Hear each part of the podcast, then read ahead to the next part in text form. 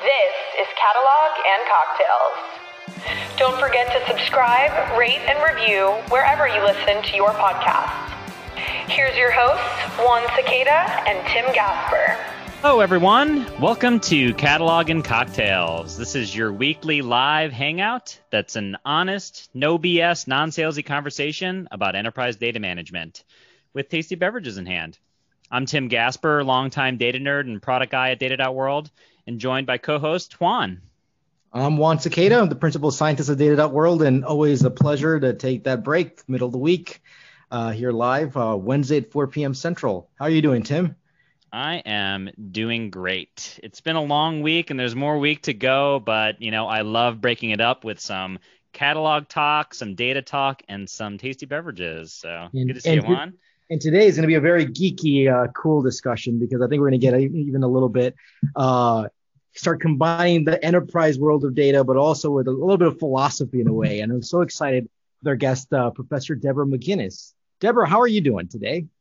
I'm doing great, and I'm really thrilled to be here chatting with you.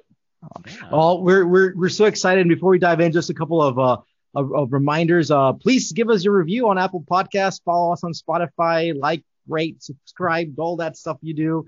Uh, and before we dive in, um, let's toast. What are we drinking? What are we toasting for? Deborah, please. What are you having? Tell tell us.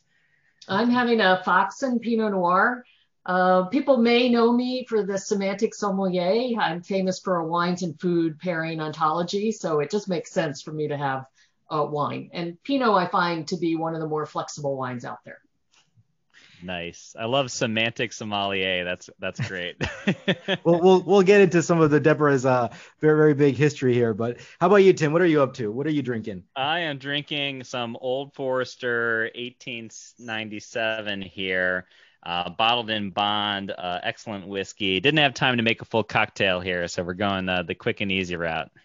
Well, I'm doing kind of an old fashioned, but with uh, mezcal, and I actually just finished it. And I don't know if you can, people who are on camera, you can actually see right there the gusanos. Ooh, the worms are in there. But the worm anyway, going. so let's. What, what are we quickly? Let's toast for something. I, I what are you to? What we should? What should we toast for? Well, I, I got my second shot. Ooh. Well, Congrats. I, my excited. thing is actually vaccine related too. I, am excited that March 29th, Texas is opening up vaccines to all adults in Texas. So I'm like, wow. Yes. All right, so let's let's cheers for for for, for vaccines. So cheers. Cheers. So we, we got our warm up question here, which is uh, which fictional character has the best origin story? And we were chatting beforehand. Uh, Deborah, I think she had a good quick story here. Yeah, so I popped in last week. So last week was St. Patrick's Day, and McGuinness, not surprisingly, is kind of Irish. Um, so, and you were talking about St. Patrick, you know, and there's a story about him driving the the snakes out of Ireland. Um, and you know, part of that is maybe Ireland, the island, never had any snakes anyway, so it didn't have a very big job. But the one that I found on Wikipedia was this is the result of hundreds of years of over-exaggeration of Irish gift of the gab. So talk about where do these stories come from? The provenance. I think this is a great, a great segue to that. Tim, do you have any good answer for this one? I, I, don't know. I was thinking about this question, and all I could think about is that me and the kids we've been watching uh, Marvel movies lately, and I was just thinking about like I like the Captain America story where you know he's like defending our freedoms, and then he gets frozen in the ice, and then he comes back and joins Shield, and uh, I don't know. That's that's kind of my uh, my uh, comic burden, uh, comic book nerdy side coming out here. well, post in the chat. Tell us where you're coming from. Uh, what are you drinking? Uh, what are you toasting for? And which fictional character has the best origin story? So, with that, let's let's kick it off and let's talk about provenance. And what I, what I'm truly excited about this is that um, in the enterprise world, right, in the industry, we we are talking a lot about data lineage right? This is one of those big hot topics uh, uh, that everybody wants data lineage, and this is if not just directly, I, I think it's just another word for provenance. And I think this is why I, I want to have this conversation here. So before we go in, dig in, I know Deborah, for folks who don't know Deborah, Deborah is a well renowned AI scientist, comes back from, I think, early 90s or late 80s, uh, doing a lot of the early work on, on, knowledge representation, on, on expert systems. And one of the big contributions she's had is in the world of provenance. And I think that's why I'm really excited to have this conversation with Deborah. So, Deborah, before we go into a little bit of your history and stuff, honest, no BS. What is provenance? What's your honest, no BS answer to what is provenance? So, you know, if you go to Wikipedia, it says that it comes from the French provenir, to come from, forth. So, where did something come from? I usually just think of it as who, what, when, where, why. You know, and not just one of those, all of those. That's an actually that's a straightforward, honest, no BS answer. I, I, I, was expecting a little bit more going off, but I like that. That's very direct. So you have a lot of great stories about provenance, how you got into this. I mean, we have chatted before about. Uh, I remember you're you're you're a computer scientist, you're a professor, right? You're you you need to go get funding, and people were telling you, well, you're not going to get funding if you don't tell us where all this stuff comes from. So, can you kick us off with kind of your story about how you got into provenance and why this is a big deal? Yeah, so I got into Provenance. I had just recently gone to Stanford from Bell Labs. And in Bell Labs, I was much more theoretical.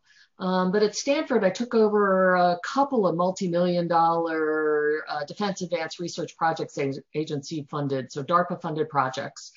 And I had these big knowledge representation systems that answered all these sophisticated questions. And I was working in the high performance knowledge base program from DARPA. This was 20 some years ago.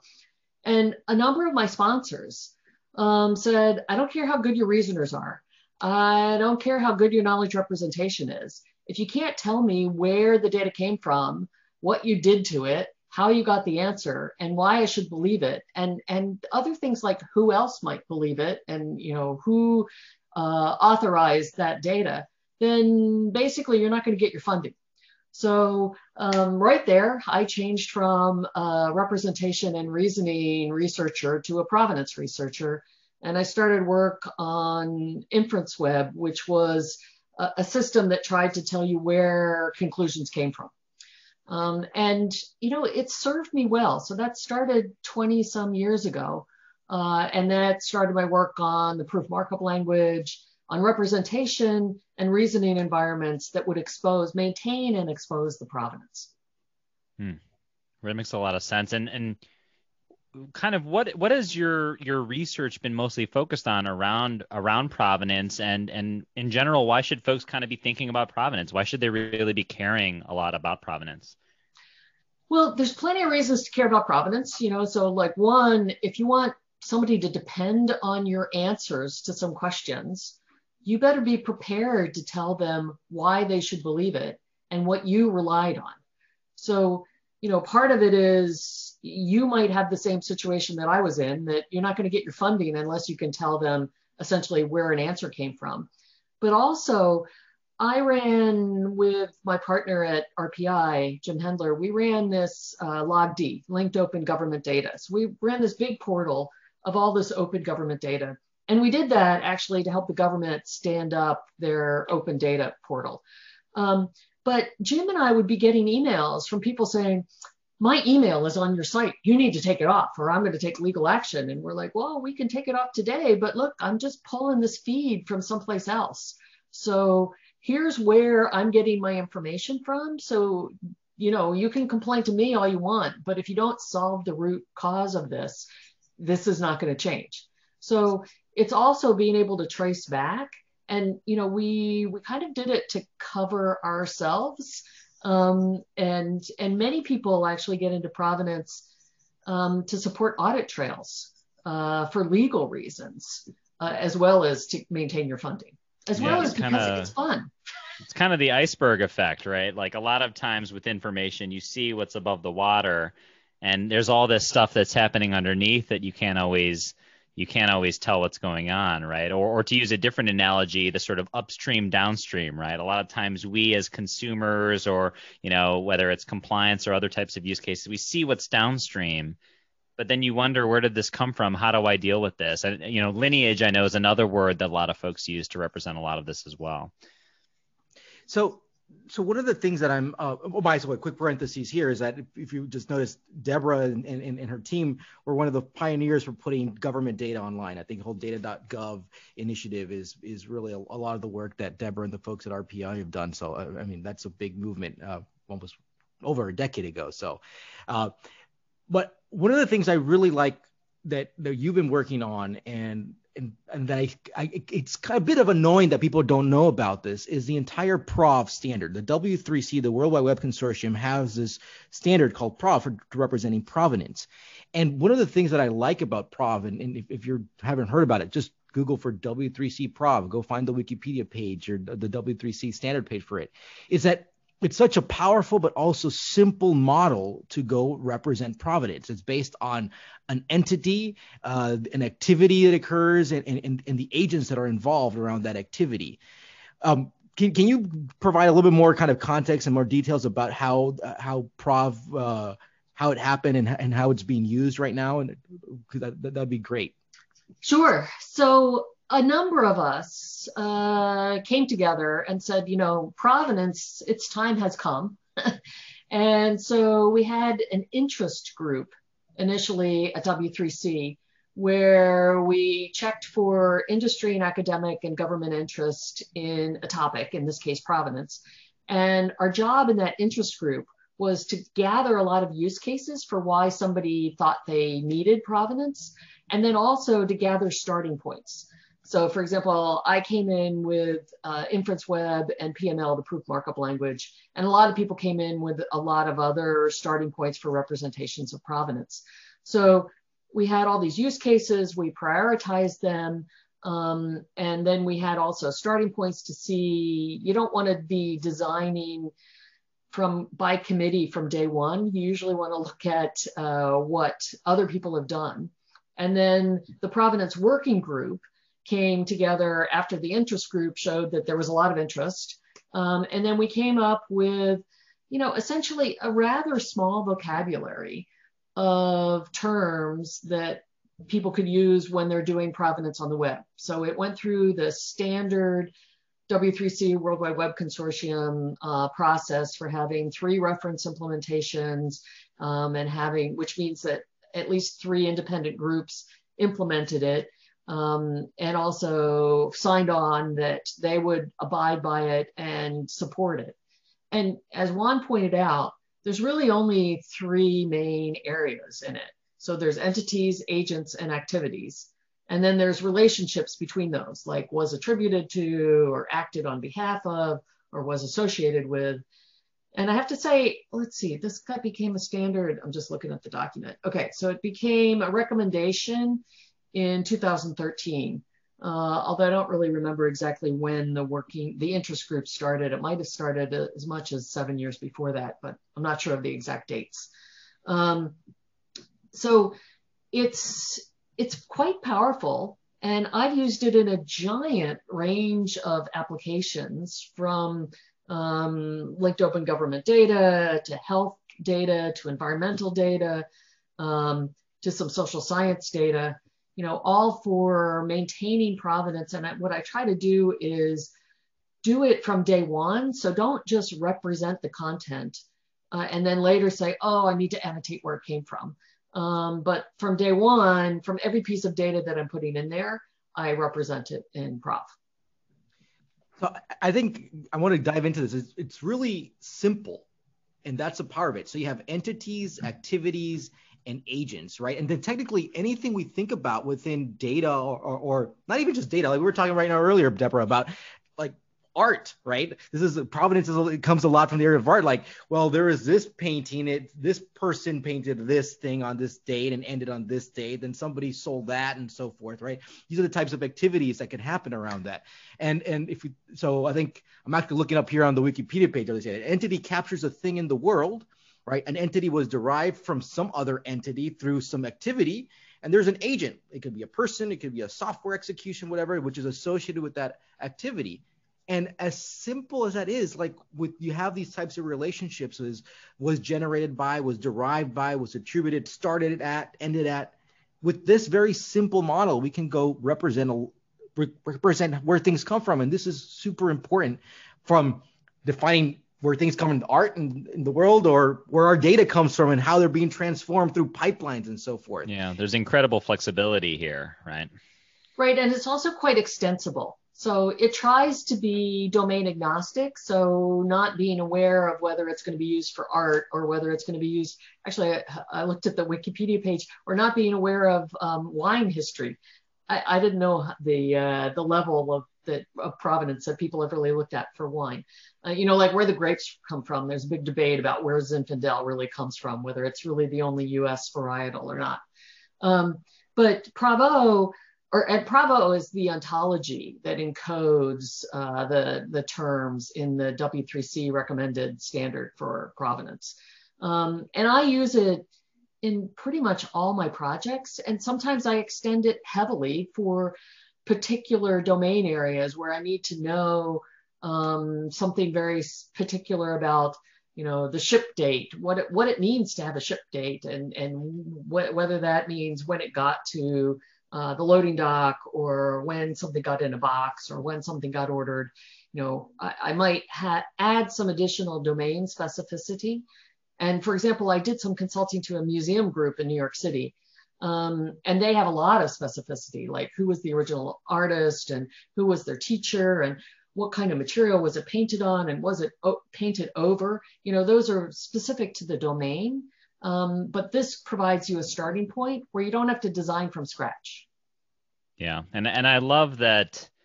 You know, as we think about the data world, right, and we think about you know governance in sort of the the data and analytics sphere, the sort of the broad applicability there as well when you think of you know uh, there's an entity like a, a, a term a, a, term, a piece of terminology in an organization and then somebody made an edit to that right? And so the the activity is the edit the entity is the term and the agent is the person who did it right? And and being able to have timestamps associated with that and the relationships defined. And and when you have all of these different um, these different lines together, then you can chain it together to get a really detailed view of of how everything interconnects, right? That's sort of the the beauty of how this folds into the graph.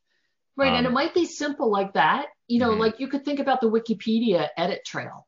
Um, and it's really just, you know, who did the edits and when they did it and whoever wrote it. Um, and I don't think they go to the sophistication of whether something's a negation of something else.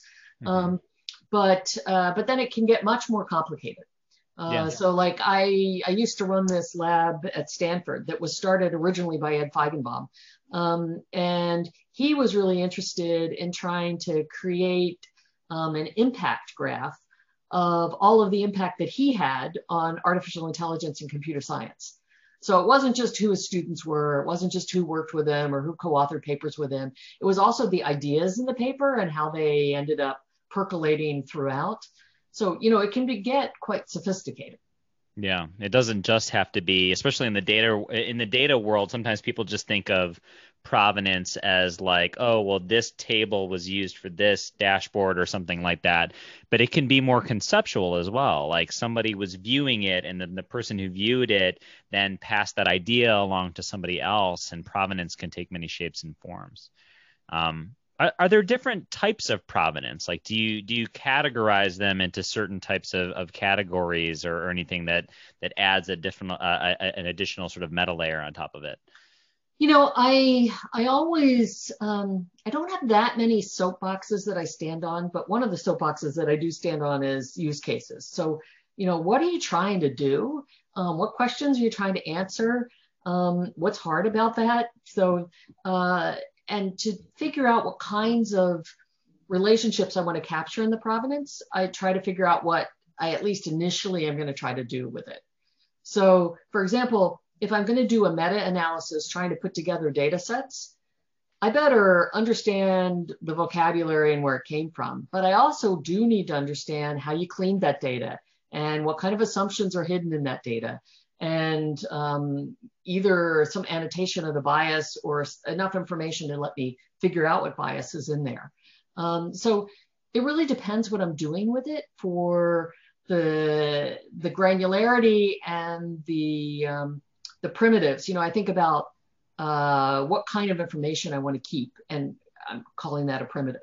You know, whether it's just a timestamp or it's more sophisticated so I have this other project called Semantalytics where I work with a bunch of data analysts trying to understand the workflow that they're doing before they do the data analysis. And then the semantics annotates kind of everything the data, the manipulations, the assumptions, um, the trust level uh, and how you got that trust level. Mm-hmm. So, t- Tim, a lot of the things that we've discussed before is when provenance and lineage comes in is like I want to have the the impact analysis, right? So I want to make sure I track the provenance, the lineage of where uh, this table shows up everywhere because I'm going to make a change to it. I want to see how that's impact things going downstream or upstream or whatever direction we're thinking about. But then also want to be able to from like the aspect of trust. Like I want to know I, am looking at this piece of data or this dashboard or this report. I want to know where this comes from. These are the types of usage or kind of applications or use cases that we see of, of provenance and lineage within the within kind of in the enterprise world. What is is that it? Is that is that what else are we is there, is there are we missing something else? Are there other opportunities or is that really just it?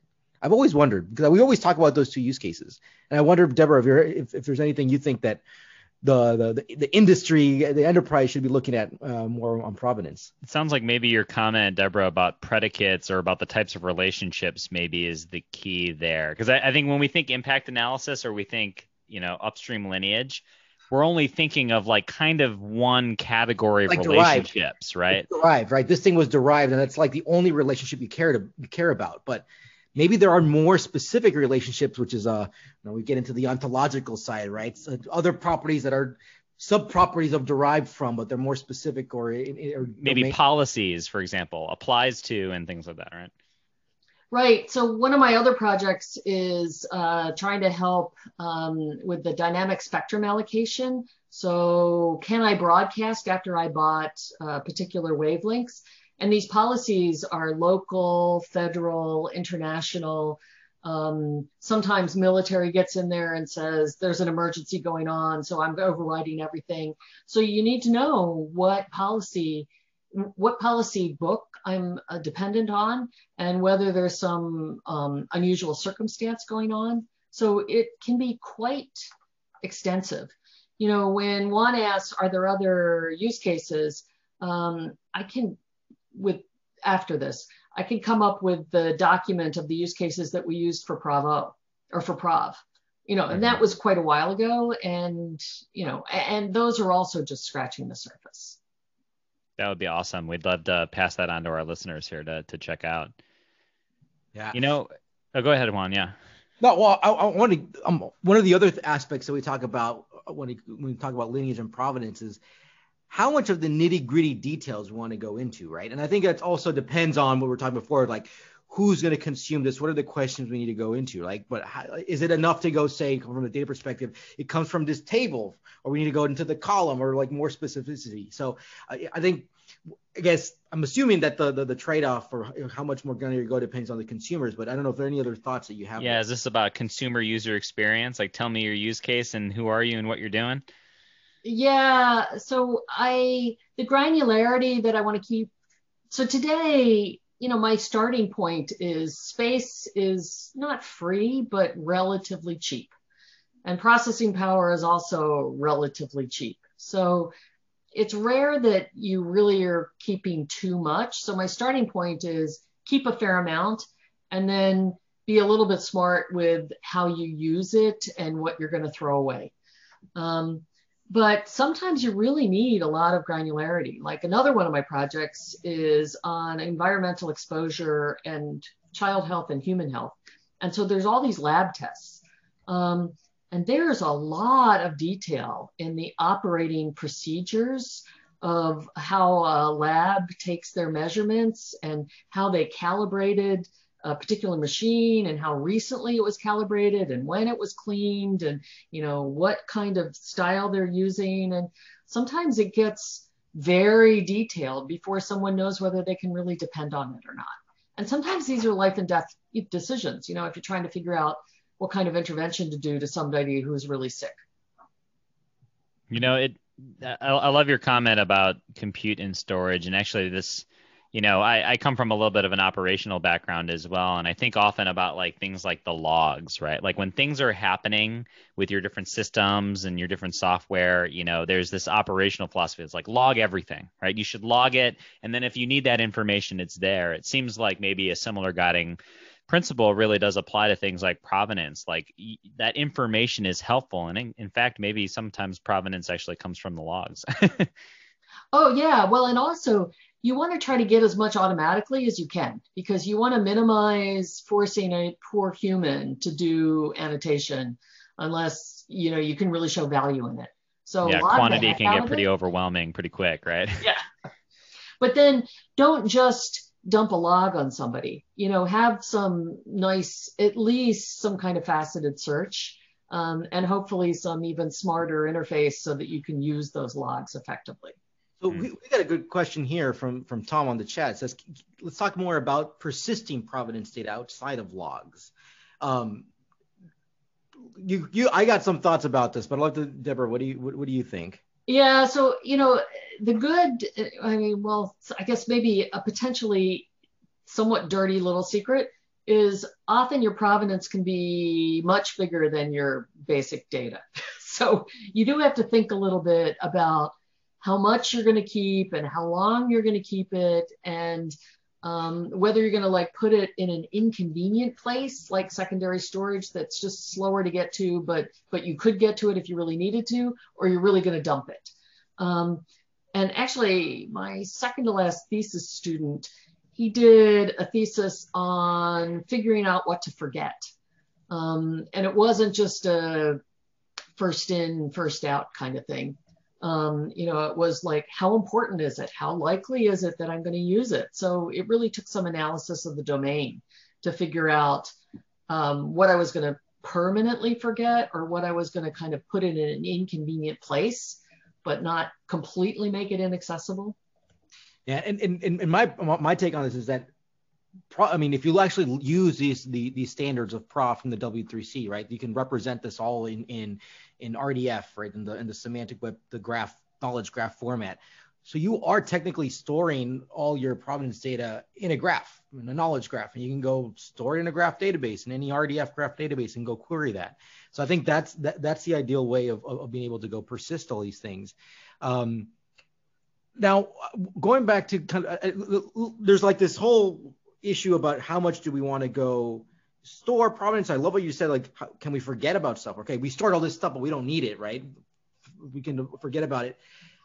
What is the process? Like, how do we how do we get started on? How do we know that we should start uh, getting provenance involved? Should we like start doing everything and then for, and then forget about things, or should we start small and then add things? Like, how do we avoid? My favorite phrase is boiling the ocean here because as you said, like we can we can keep track of everything. You can build a provenance ocean, right? Yes, I and I had built provenance oceans. But you know, it really all comes down to use cases. So what do you think you're going to use today? What do you think your friends might use tomorrow?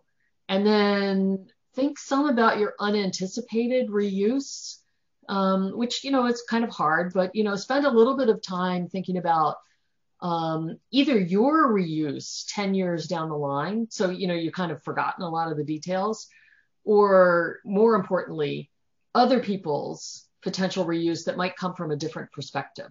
So you know don't underestimate, don't don't short um, the design and requirements gathering phase because mm-hmm. it is it's it can be painful to design enormous schemas. Not for me because I love doing that, um, but it can be expensive to design enormous schemas and figure out how you're going to maintain, uh, how you're going to collect all of that and maintain it. And especially if you're going to make a human do some of the annotation, you better really make sure you have a value proposition for them, or else it's not going to go. Yeah, no, that makes a, a ton of sense and is, is is really important advice.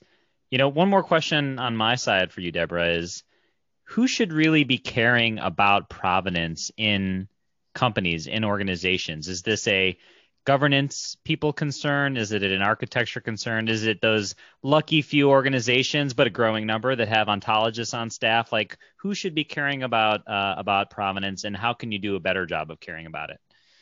You know, in reality, everybody should care about it. I mean, your lawyer actually really wants you to care about it because the lawyer is is going to be coming back to you when you've got some problem, and mm-hmm. then this is your defense. So your legal place, your CIO's office, definitely, um, because they're also going to have to maintain it.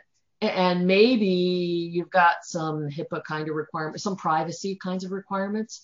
So, you know, you definitely want your IT CIO kind of people to care about it.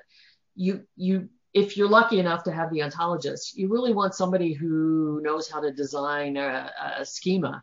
Um, and so, and you also want it to be seamless, you know, because my data is your metadata and your metadata is Juan's data.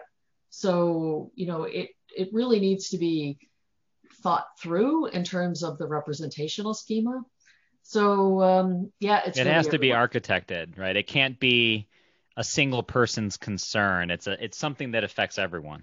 Well, right. you want this to be architected right because from the beginning, otherwise you're going to end up saying, well, there is this uh, black box that does things to the has an input and an output and this black box does something to it right so i can say that this black box uh, had did something to it right? that's my that's my current provenance but i need to get more granular into it and when you open up that block box it's like oh here's a bunch of code that somebody wrote that i don't know what they did and they're doing all these transformations and now it's like well, we want to automatically have systems that can, I don't know, reverse engineer code that can go tell and then have all that annotated as provenance. of like, I mean, I don't know. I think people who say they can do that, I'm, I'm so skeptical. I mean, that's a that, that that's an intractable problem to go reverse engineer some uh, existing code to go say what what happened here and go represent that in provenance. So I think you really going to need to start thinking about this kind of from the ground up.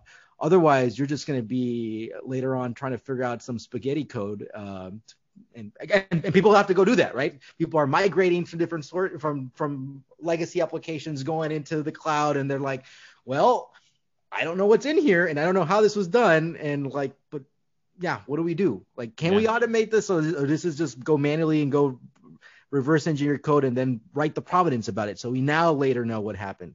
This is the stuff we see all the time, and and and um, I, I don't like. I it's guess like it's another debt. form of debt. It's like provenance debt. debt. It, there we go. It's provenance debt. I think it is. Yeah. Well, we could keep chatting over this, and I told you there were 30 minutes fly by so quickly. But let, let let's let's let's do some takeaways here, Tim.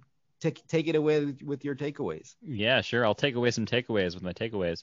Um, so uh, you know, first of all, I loved your definition of provenance and keeping it, you know, short and sweet. It's the who, what, when, where, and why, right? And and, and, and simple together. ways to represent that. What's that? And it's all together, not just one of them. It's all yeah. together. Yeah, you want you want all of that, right? It's the context, right? And we all know that context is is is critical, right?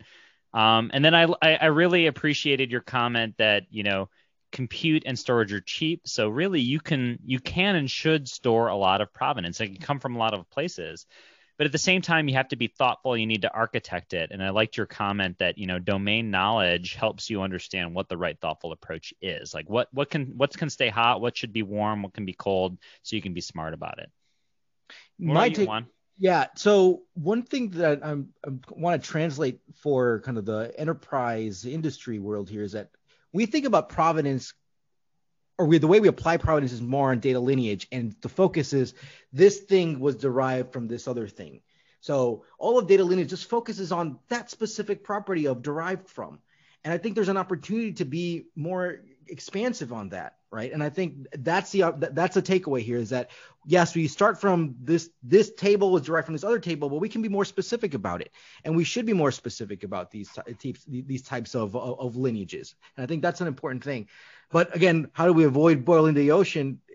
Not surprising. Use cases, use cases, use cases, and really understand the people. Who's actually going to consume this? And who do you predict will consume this tomorrow? So you can start gathering more and then later on you realize okay maybe i didn't need it we can go change. But again critical on that.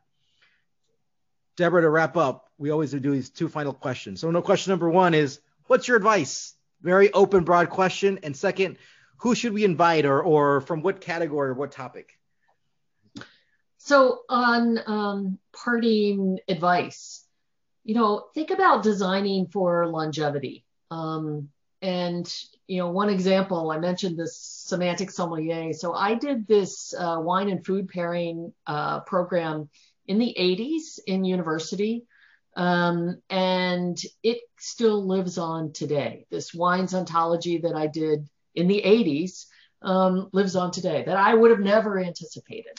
Um, and so, you know, I didn't put provenance in it then, but it would have been nice had I done that. Uh, it was in my head.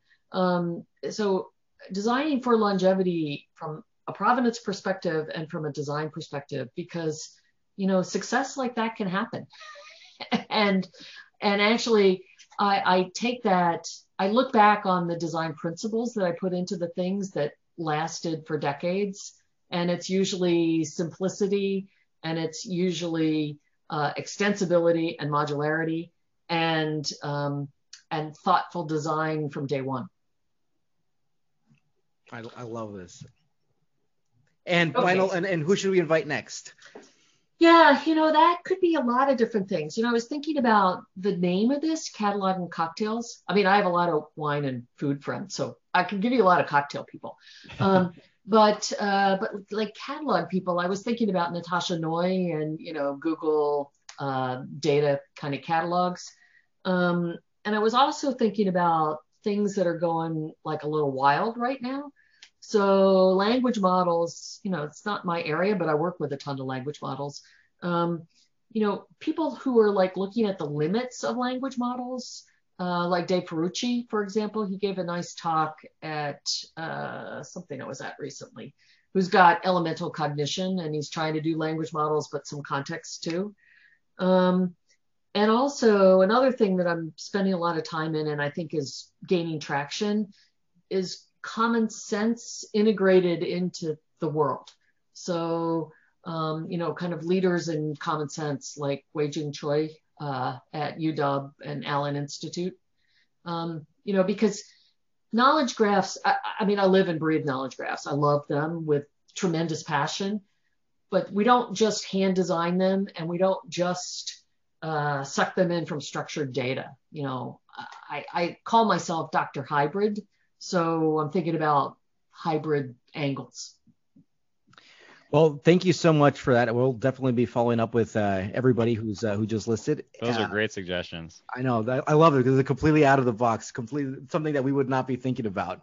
Deborah, thank you so much for your time. We truly appreciate it, and, and this was a very exciting conversation. I think it's an opportunity for for folks on on in the in the real quote unquote the real world the industry uh, enterprise to start thinking about lineage and, and provenance in a different, broader way.